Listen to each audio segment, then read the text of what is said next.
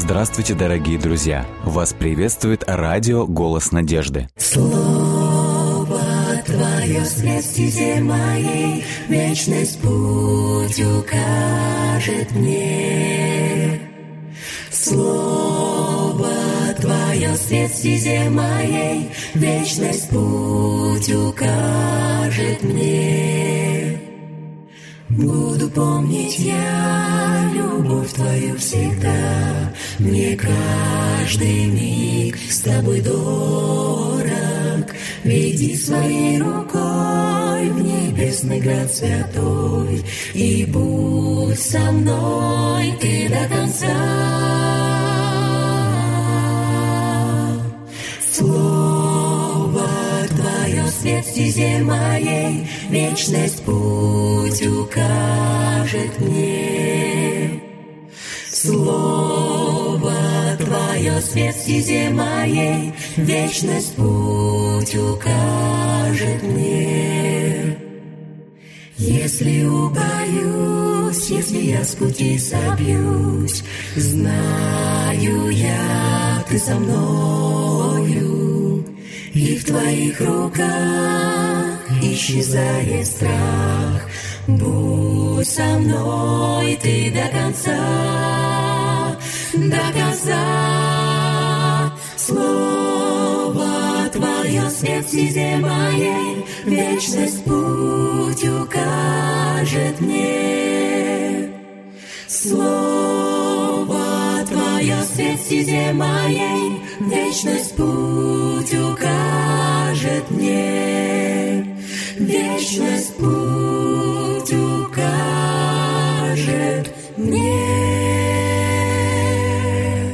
Дорогие друзья, сейчас мы будем читать книгу Притчи, 59 главу. Если у вас есть возможность и Библия под рукой, открывайте вместе с нами, будем читать, размышляйте. Если вдруг у вас появятся какие-то вопросы, комментарии, отзывы или молитвенные просьбы, о которых мы будем в конце молиться, присылайте их нам во всех социальных сетях нашей группы Радио Телецентр Голос Надежды или на номер WhatsApp или Viber, номер телефона +7 915 688 76 01. Псалом 59. Боже, отверг нас и в бегство обратил, Ты гневался на нас, но все же к нам вернись. Сотряс Ты землю всю, разверз ее, сомкни же расселин ее, и вот-вот развалится она. Ты трудности великие увидеть дал народу своему. Шатаемся мы от вина, которым напоил Ты нас во гневе. Для тех, кто пред Тобой благоговеет, Ты знамя поднял, вокруг которого они собраться могут, дабы от стрел укрыться. Дабы любимый Твой народ мог быть спасен, нам помоги своей рукой сильной, внемли молитве нашей. Бог из своего святилища провозгласил: «Восторжествую, разделю Шехем и долину Сакхов, как отобранную землю размерю. Мой голова, Манассия мой, шлем на голове моей Ефрем, а скипетр мой Иуда, Маав, умывальная чаша моя, обувь брошу мою на Едом, как им завладевший. И ты, Филистия, встречай меня с ликованием». «Кто введет меня в град укрепленный, да и дома кто меня сопроводит, если не Ты, Боже, нас отринувший и не выступающий с войсками нашими? Помоги же нам пред врагом устоять, помощь людей бесполезна. С Богом мы великое совершим, попирать Он будет врагов наших». Такой псалом. И, конечно же, сразу возникает вопрос, здесь много таких, в общем-то, и образов, и идей, и имен, названий стран, поэтому возникает вопрос, что была за историческая ситуация, которая побудила написать данный псалом. Поэтому давайте немножечко мы вначале скажем о том, какая историческая ситуация стала поводом для написания данного псалма. И, в общем-то, нам в начале этого псалма дается указание, что это молитва Давида, когда он воевал с арамеянами, Месопотамией и с арамеями Цовы, возвращаясь, поразил 12 тысяч едомитян в долине Солин. То есть данная историческая ситуация описана в первой книге Царств, 8 главе. Давайте мы немного эту ситуацию рассмотрим, чтобы нам было понятно, что за ситуация побудила псалмопевца написать вот этот 59-й псалом.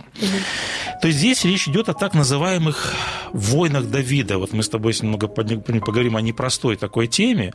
Тема войны, она, в общем-то, всегда очень мрачная. Всегда говорят так люди, что бы угодно, но лишь бы не было войны. Война – это было всегда самое страшное испытание для всех народов. Поэтому я хочу вот немножечко поговорить, коль речь идет вот в этом псалме и вообще в книге царств о так называемых Давидовых войнах, которых было немало. Вот. Я хочу немного поговорить о самой природе и концепции вообще войн и вспомнить прежде всего историческую ситуацию. Какую цель преследовали цари? Потому что, в общем-то, цари вели народ, вели армию на войны. Какую они преследовали цель, когда они поднимали весь народ? Допустим, какой-то царь идет на войну против другого народа. Какую цари преследовали цель, когда они поднимали весь народ и всю свою армию для того, чтобы пойти и завоевать другой народ или другое племя? Наверное, территория. Так, а сама территория что давала этим царям или этим народам? Ну, на каждой территории были различные условия, так скажем, для произрастания разных продуктов. Так. Вот. И многие цари пытались захватить земли, в которых земля сама по себе как бы лучше. Вот мы просто подведем черточку под твоим размышлением, просто скажем одним словом. Это грабеж, это нажива и это возможность обогатиться, не так ли? За счет других народов. То есть ты один из ресурсов подметил, это земля, но в этой народности, кроме земли, были еще какие-то богатства. Это порой могли быть какие-то там драгоценности или еще что-то. Поэтому вот здесь вот эта основная цель, которая толкала всегда на покорение и на подчинение народов, то есть соседние государства, или да, это могли быть не соседние государства, то есть эти народы подчинялись, есть такое слово, их делали вассалами, то есть их подчиняли в вассальную зависимость. И после этого, помимо того, что они пользовались землями или другими благами, они налагали так называемую дань на эти народы вассальные. И вот эти народы платили огромные налоги. И вот та страна, которая завоевала, царь, который завоевал, народы, которые завоевали, они получали эту дань и жили за счет вот этих народов. Понимаешь, вот как бы здесь идея такая. Я как-то услышал определение такого понятия, как зло. И мне понравилось, как один автор определил, что такое зло. И он говорил, что зло само по себе существовать не может. Зло само по себе, оно не жизнеспособно. То есть, если зло было бы само по себе, оно бы никогда не выжило. За счет чего живет зло? За счет добра. И вот автор подмечает, вот говорит, подобно паразиту, паразит, вот он сам по себе, он не смог бы жить. Он живет за счет того, что питается соками своей жертвы. И вот он подчеркивает про эту вот природу зла, и он говорит, вот зло, оно подобно паразиту, оно живет за счет того, что живет за счет другого. И поэтому вот эти имперские силы, которые все время завоевывали другие народы, они подчиняли, они покоряли другие народы для чего? Чтобы за счет этого жить самим. То есть вот как бы такой вот принцип, который, к сожалению, существовал всегда. Давайте мы немножечко переведем взгляд и поговорим о таком понятии, как так называемые священные войны, которые вел Давид и которые вел Израиль. Потому что в Библии они названы священными. Чем отличаются войны Давида и священные войны Израиля от войн, которые вели вот эти нечестивые народы, о которых мы чуть выше говорили? Не знаю, наверное, может быть. Потому что такая непростая тема сегодня у нас. Священные войны велись во имя Бога. Во имя Бога, совершенно верно. И поэтому давайте мы поговорим немножко о природе вот этих священных войн в той древней культуре, да, о которой мы сегодня говорим. Победа в войне, что она означала? Вот когда один народ побеждал другой. То есть для тех народов, для той культуры, прежде всего, это была победа не народа как такового, не армии, не царя. Это была победа прежде всего кого? Это была победа Бога, того народа. Поэтому, когда шла речь о победе, то есть речь шла о победе божества, это было свидетельство о божестве народа, о его силе и о его могуществе. То есть мы говорим, если победа божества произошла, значит, это Бог сильный. Если поражение, ну, значит, соответственно, такой делает вывод, значит, такой Бог. Понимаете, вот какое мышление было у народов того времени. Давайте мы приведем несколько примеров подобного мышления. Я выписал из 3-й книги Царств. Вот такая ситуация. Написано: «И вышел царь израильский и произвел большое поражение у сириян». Соседнее государство, Сирия, оно не верило в живого Бога, эта народность. И мы видим, что здесь победа была у Израиля. Но посмотрите, что происходит далее. «Ибо дошел пророк к царю израильскому и сказал: пойди, укрепись и знай, и смотри, ибо по прошествии года царь сирийский опять пойдет против тебя». То есть какую роль играет Бог в этой ситуации? Вот давайте мы соберем все ниточки в этой истории. Бог через пророка Божия предупреждает царя о чем? О грядущей войне. О грядущей войне. Соответственно, царь Израиля что делает? Он приготавливается, он укрепляет армию. То есть таким образом мы видим, что Бог Израиля способствовал чему? Победе. То есть он предупреждает, он заранее предупреждает царя, царь и весь народ приготавливается, то есть он как бы вот, как говорят, если предупрежден, значит защищен. И мы видим, что в этом случае Бог способствует победе. И вот теперь посмотрите, какова реакция сириан, то есть врагов Израиля, сказано далее. «Слуги царя сирийского сказали царю: Бог их, то есть Израиля, есть Бог гор, поэтому они одолели нас. Если же мы сразимся с ними на равнине, то верно одолеем им». Смотрите, как мыслят, да, они в то время. То есть, по их мнению, сражаются опять же боги, и они говорят: Израиль победили нас почему? Это не используют. А у них это был Бог гор. То есть они понимают, что это был Бог гор, по их мышлению. Значит, когда мы сражаемся в горах, они, естественно, нас побеждают. Поэтому они делают вывод: если мы будем сражаться на равнине, то мы их, скорее всего, победим. Вот такое мышление было. Вот, поэтому мы видим, что сражаются, по их мышлению, не армии, а сражаются боги этих армий. Вот такое мышление. Еще один пример. Посмотрите, что говорят сыны Амоновы после того, как Израиль и Иуда потерпели поражение и были уведены в плен. То есть Израиль терпит поражение, израильское, значит, войско и народ уводится в плен в Ассирию. И посмотрите, что говорят сыны Амоновы. Они говорят так, эта ситуация описана в книге пророка Иезекия: «Ты о святилище моем говоришь потому что оно поругано, и о земле израильской, потому что она опустошена, и о доме Иудином, потому что они пошли в плен». Вот это выражение ну так перевели в синодальном переводе, оно буквально переводится как «ха-ха».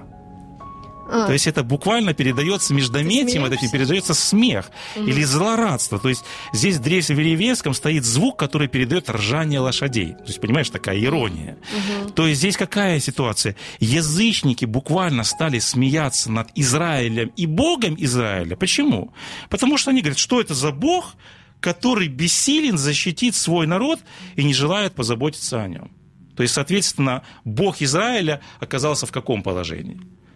Обесчестен и осмеян. Или, как еще по-другому мы говорим, обесславлен. То есть мы видим, вот такое мышление было в то время.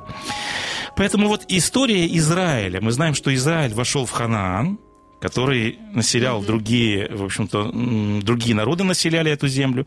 И вот история Израиля, когда мы читаем вот, в Ветхом Завете, это история постоянных войн. То есть Израиль постоянно подвергался каким-то вражеским нашествиям, как соседей, так и каких-то других сил. Поэтому Израиль, как правило, всегда был в такой ситуации. И вот когда был период царствования Давида, а Давид был 2-м царем Израиля, мы находим, что это был пик могущества Израиля. И посмотрите, как описан период правления Израиля. Это во 2-й книге Царств сказано: «После сего Давид поразил филистимлян, поразил моавитян, поразил Давид Адраазара, сына Рехова, царя Сирусского». И мы видим, что здесь Давид постоянно одерживает военные какие-то успехи, а, соответственно, время правления Давида – это был пик могущества Израильского царства. Вот такая ситуация. И вот с учетом того, что мы сказали выше, вот эти военные успехи и пик могущества, это было свидетельство о чем? когда Израиль постоянно побеждает, когда Давид постоянно побеждает. О чем это свидетельствовало окружающим народам? О том, что их Бог самый... Совершенно верно. Это свидетельствовало о силе и могуществе Бога. И посмотрите, что сказано во второй книге Царств. Сказано: «И хранил Господь Давида везде, куда он не ходил». А в новом переводе сказано: «Господь оберегал Давида во всех его походах». То есть вот эти вот военные походы и военные успехи Давида, это всегда было своеобразное свидетельство о Боге, которому поклонялся Израиль. И вот посмотрите дальше. Теперь мы подходим уже непосредственно, какая была ситуация, которая побудила написать 59-й псалом. Как реагируют соседи на то, что Давид постоянно побеждает? Как реагируют соседи Израиля, когда видят, что Израиль постоянно побеждает, что постоянно Израилю сопутствует успех? Что своим успехом спровоцировал Давид? И вот смотрите, что написано во второй книге Царств. Сказано: «И пришли сирийцы дамасские на помощь Кадрозару, царю Сувскому». То есть мы видим успех Давида, он приводит к тому, что враги пытаются объединяться в коалиции или в союзы. Мы знаем, что когда цари не могли сами победить кого-то, они объединялись в какие-то союзы, в какие-то альянсы, в какие-то коалиции. Вот, для того, чтобы противостоять вот этой силе или могуществу войск Израиля. Вот, когда цари окружающих народов пытались противостоять армии Давида, по сути дела, они пытались противостоять кому? Богу. Они пытались противостоять Богу Израиля. Это был брошен вызов Богу Израиля. И вот давайте мы непосредственно теперь перейдем к ситуации 59-го псалма. Я хочу обратить на географию вот этого театра военных действий, которые описаны в 59-м псалме. Смотрите, что сказано в 3 стихе 59-го псалма, который мы прочитали.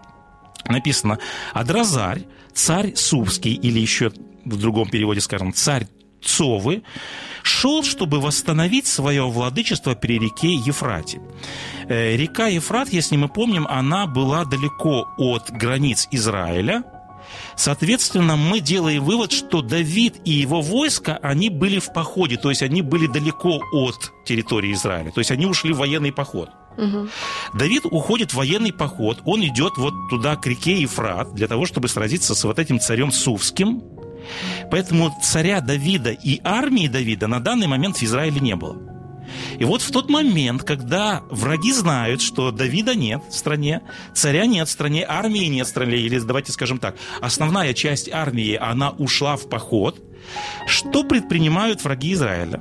И вот мы находим, что враги использовались этой ситуацией. И мы знаем, что так называемое царство Едома, оно граничило с границами Израиля, с южной стороны Израиля. И вот когда едомляне узнали, что царь с армией ушел к реке Евфрат, они воспользовались этим моментом и с юга нападают на южную часть Израиля и занимают какие-то территории. Вот эта ситуация, она как раз, в общем-то, и описана в этом псалме. И вот посмотрите, с чем сравнивается вот это нападение Едома, потому что когда Давид узнает об этой ситуации, а он в походе, смотрите, каким образным языком сравнивается нападение Едома. Бог говорит: «Обувь брошу мою на Едом, каким завладевший». То есть Едом, вероятно, здесь изображен как раб, который поднимает ботинок, но поднимает он ботинок на кого? Он поднял ботинок не на Давида, не на Израиль. Едом, когда напал на Израиль, по сути дела, он напал на кого? На Бога Израиля. На Бога Израиля. И здесь вот этот образный язык используется. Здесь как будто Едом бросает ботинок свой, вот этот вот армейский ботинок, бросает в Бога Израиля. А Бог говорит: «Я вот этот ботинок, который ты бросил в меня, я брошу в тебя тем же ботинком». Ну, вот такое образное выражение используется здесь. Вот такая историческая расстановка сцены в 50-м псалме. И вот обезокураживающая новость. Сирия, царь Сувский объединились коалицией против Давида, и поэтому Давид идет для того, чтобы сразиться с этой коалицией. А с южной стороны, воспользовавшись этой ситуацией, Едом нападает на Сирию. На израильское государство. Да. И вот как реагирует на вот эту весть Давид. И, собственно говоря, вот эту новость, эту весть, он и описывает свое отношение к этой ситуации в 50-м псалме. И он говорит: «Боже, отверг ты нас». Когда он услышал о том, что произошло поражение Израиля, когда он находится в походе, он воспринимает, смотрите, как эту новость. Он говорит: «Боже, отверг ты нас и в бегство обратил нас. Ты гневался на нас, но все же к нам вернись». Дальше он образно описывает, он говорит: «Ты сотряс землю всю, ты потряс ее нашествием». То есть он сравнивает вот это нашествие или вот это поражение с неким таким землетрясением, которое привело к поражению. И дальше он говорит: «Сомкни рассеянные». То есть вот это землетрясение принесло вот эти рассеянные, но он говорит: «Ты сомкни их». Ты трудности великие дал увидеть народу своему. Шатаемся мы, как от вина. То есть вот это поражение он сравнивает с человеком, который вот, потерял равновесие и колеблется. И дальше он говорит: «Боже, ты отверг нас, ты гневаешься». И вот он сравнивает вот это вот поражение с тем, что, Господи, получается, ты тогда отверг нас. Если бы мы потерпели поражение, какой делает вывод Давид? Что? Значит, ты отступил от нас, значит, ты гневаешься на нас, потому что... Победа – это всегда значит Господь за них. И поэтому дальше Давид просит о помощи в 7 тексте. Он говорит: «Господи, помоги нам рукой сильной, внемли молитве нашей, помоги же нам устоять пред ногами нашими. С Богом», он говорит в 14 тексте, «мы совершим великое». И вот дальше псалмопевец выражает уверенность в избавлении. Он говорит: да, мы потерпели поражение, да, создается впечатление, что ты от нас отступил, Господи, но ты помоги, ты защити, ты опять же восстанови авторитет своего имени, потому что вот враги тогда злорадствуют, они говорят: ха-ха, Бог от них отступил, значит, наш Бог сильнее. И он призывает Бога для того, чтобы... Он восстановил свой авторитет. И дальше в 6 тексте, посмотрите, на каком основании Давид рассчитывает на избавление. И он говорит: «Ты знамя поднял, дабы от стрел укрыться». И он говорит: «Для кого? Для тех, кто пред тобой благоговеет». Вот на этом слове я хотел очень кратко, но сделать акцент.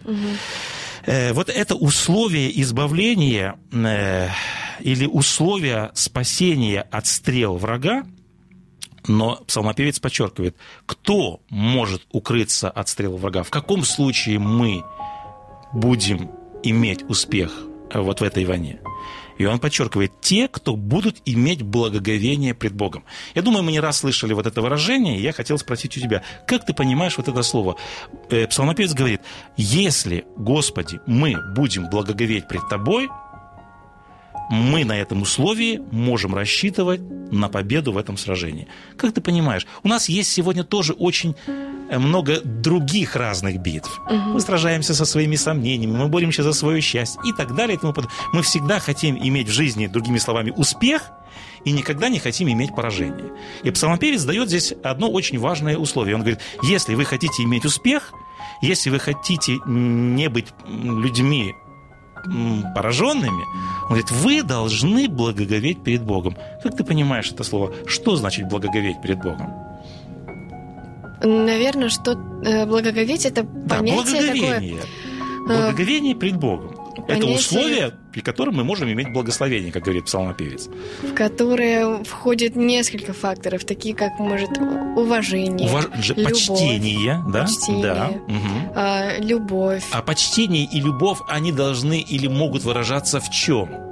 В наших действиях, в послушании Богу. В словах. Да? То есть вот это простой принцип. То есть благоговение или почтение, или почитание Бога, или поклонение Богу, ты очень верно подметил, оно выражается в том, что мы послушны Богу, а послушны, когда мы исполняем Его закон, Его заповеди. Вот такая несложная формула, которую Господь выражал, когда говорил об условиях благословений и проклятий. Он говорит: если вы... исполните все заветы мои, если вы будете послушны моим заповедям, будете иметь что? Благословение. Будете иметь благословение. Говорит, если же не захотите послушаться меня, он говорит, придут на вас все сии проклятия. Поэтому, когда псалмопевец понимает этот принцип, он говорит: Господи, мы будем благоговеть перед Тобой, мы будем послушны Твоему Слову. И вот на этом основании он рассчитывает, что он сможет победить, и мы в том случае. Я хотел бы в конце прочитать еще один очень интересный текст, он записан в послании к Евреям. Речь идет об Иисусе Христе. Посмотрите, что сказано. Он во дни плоти своей сильным воплем и со слезами принес молитвы и моления могущему спасти его от смерти. И обратите внимание, что сказано дальше. За что был услышан Иисус Христос? Мы тоже хотим быть услышаны на небе. Мы хотим, чтобы наша молитва была услышана на высоте. Да. Совершенно верно. И посмотрите, что сказано о Христе. «И услышан был за свое благоговение». То есть, опять же, вот это условие выражено в данном случае. И поэтому... Давайте мы подведем итог нашим размышлениям. Мы в нашей жизни, как мы уже подметили, мы также хотим одерживать победы, мы хотим иметь успех, мы хотим иметь благословение и процветание, но мы порой не знаем, откуда приходят вот эти благословения и откуда приходят успехи. Вот данный псалом нас учит тому, что условием и залогом благословения является благоговение пред Богом, или же, как мы отметили, это послушание Богу, и тогда в таком случае никакие враги наши не устоят. Вот такой вывод делает сегодня 59-й псалом. Замечательные выводы. И я думаю, что наши утренние чтения сегодня тоже вот где-то идут параллельно, наверное, с выводами, которые мы сейчас сделали. Сперва хочу напомнить, что наши слушатели, если вы хотите, чтобы мы о вас помолились, у вас есть молитвенные просьбы, то вы можете нам их прислать в социальных сетях нашей группы «Радио Телецентр Голос Надежды» или на номер WhatsApp или Viber, номер телефона +7 915 688 76 01. В общем, утреннее чтение. Мы сегодня говорили о том, что Бога необходимо прославлять. И именно вот это прославление, как действие, оно входит в изначальное наше создание, что Бог, нас создавая, вложил и это, что без прославления Бога мы уже будем недостаточно полны, недостаточно целостны. Совершенно верно. Но прославление, я хотел подметить еще раз этот момент, это не просто лишь словословие, это не просто слова, в которых мы выражаем и говорим: «Господи, Господи, славим Тебя». Написано: «Ибо прославится Отец Небесный, когда люди, видя ваши добрые дела». Опять добрые дела — это послушание Богу. Да. То есть слава или хвала Богу, мы же произносим в молитве Господней такое выражение: «Да светится имя Твое». То есть светится имя Божие тогда, когда мы послушны Его закону, Его воле, и тогда мы рассчитываем на то, что придет благословение нам, и тогда люди смогут прославить Бога, когда Бог в жизни как бы проявится нашей и в жизни их. Да, нам всем необходимо научиться благоговеть и прославить. Да, совершенно верно.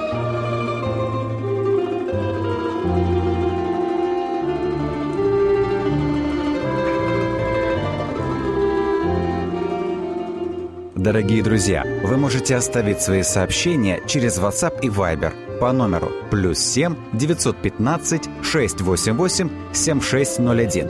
Или позвонить нам на бесплатную линию, которая работает на территории Российской Федерации. Номер 8 800 100 ровно 1844. 8 800 100 ровно 1844.